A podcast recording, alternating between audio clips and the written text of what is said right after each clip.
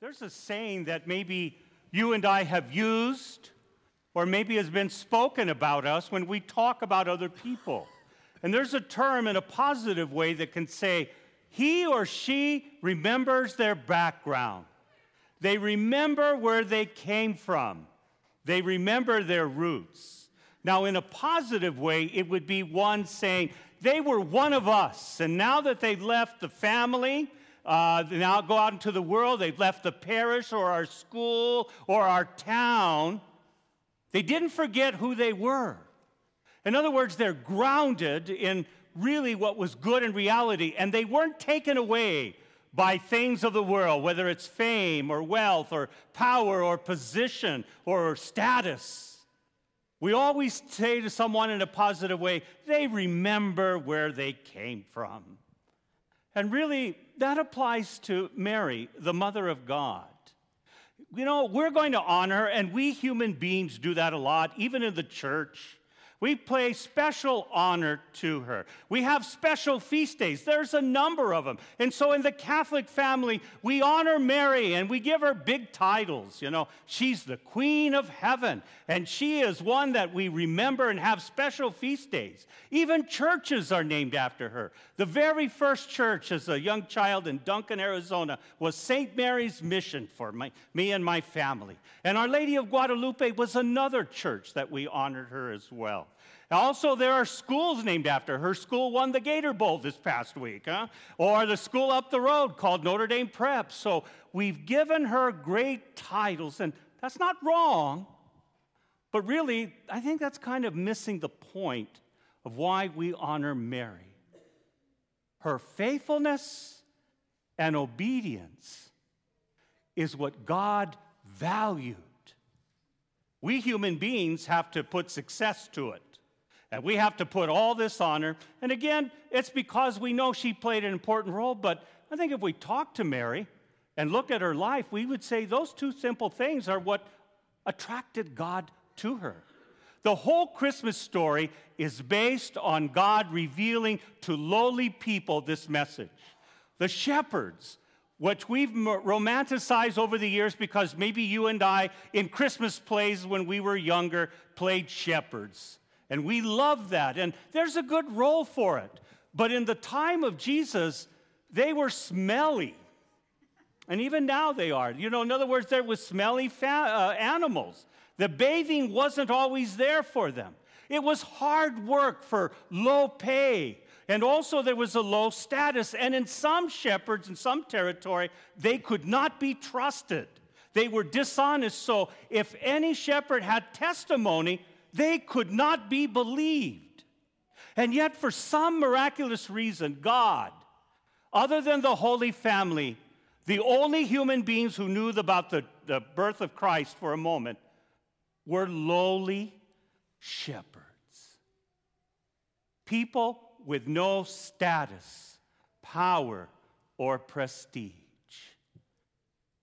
And they're the ones who God wanted because of their faithfulness and obedience. That's who Mary really is, and that's really why we honor her here. Now, for us Americans, obedience is not a good word. A lot of times we make fun in marriages when we say, When you got married, did you promise obedience to your husband? well, it's not seen as a positive thing. We also label people who are obedient. You're mindless. You're, you just believe whatever you're told. And any leader that tells you it, you just go with the flow because you're obedient. That's not what God wants of people. Obedience, the word, root word, means to listen. Even in the Bible, when we're asked to be obedient, to listen to God. And you know who was more obedient than anybody else? Jesus. Jesus was obedient to the Father and taught us obedience, to listen, and also to be faithful. So, why didn't God choose rulers to announce the birth of Christ? because the word would have got around faster. Why didn't he choose people with status or religious leaders? That's their field. Why don't people stay in their lanes? And yet, God didn't choose religious leaders to say, hey, go announce it next Sunday, take up a second collection, do whatever. It's the birth of the Lord. He said no to that. And people with any status who were seen as important were not chosen. Faithfulness means that not only do we listen to God, but that we trust. And what a powerful trust. And so Mary had no initials after her name PhD, MD, DDD, whatever. Or didn't the first name, father or sister or brother. She didn't have any of those titles. But she did something that God valued to listen and to trust and to follow. That's why we honor her. And so, yes, we can crown her in May. We can even pray the rosary. We can name schools and churches after her, and we can give her honor and even have special feast days. What is it today that we give her the feast day over a Sunday? We, that her feast day, Mary, Mother of God, every January 1st, knocked off the regular Sunday. Why are we doing that? And we began the Mass with singing about Mary. Where's Jesus?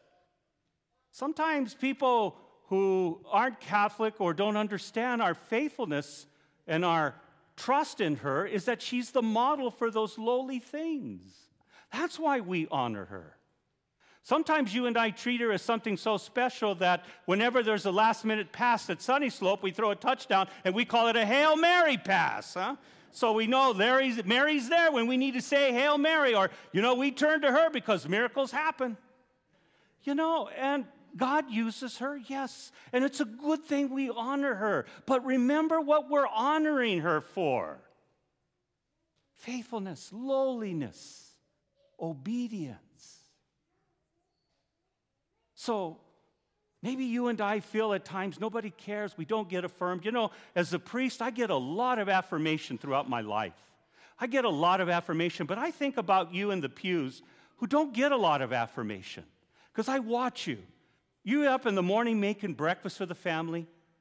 You're making sure the rides are done. You go to work, you provide. You do, you take care of sick family members. And you know what? Maybe your kids or family members, even your own spouse, forget to say thank you or acknowledge. Your teens just take everything for granted because life's that way. Everything should be taken care of for them, and they don't have to even acknowledge you exist. But yet you do it for faithfulness and obedience. You may not get affirmation, but don't worry. People who do get affirmation always get criticism. You should go to Sunny Slope sometime and hear the stands when I'm calling plays for special teams, huh? It's not very pretty. and it keeps me grounded, huh? That I'm not this perfect guy.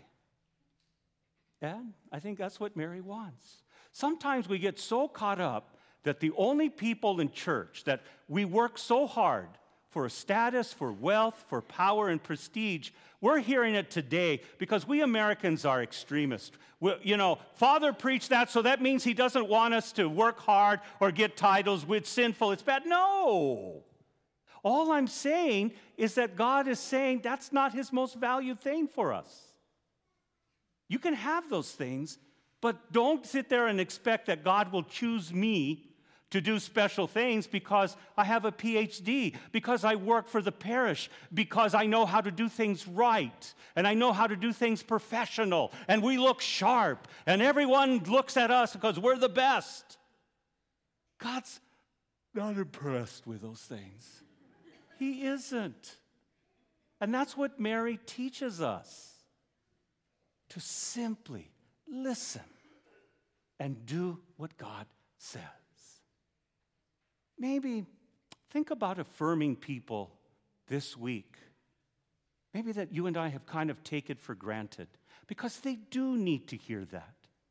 Because they are lowly and humble and serve. Doesn't mean it's easy, and it doesn't mean they're perfect. But maybe they need to hear that from us. Maybe it's our spouses who we've kind of taken for granted, and we just expect it because they just do it without ever having to say thank you and, or ever getting disappointed. Maybe our children, do we affirm them? Do we really see the good in them, or is it constantly always saying what's, what's missing, what's lacking, what they're not doing? We just need to balance that out. We can still have our status, we can still be seen as important, we can have our possessions, but God's not impressed. But God values everyone here to be faithful to Him and to be obedient. That's why we honor Mary.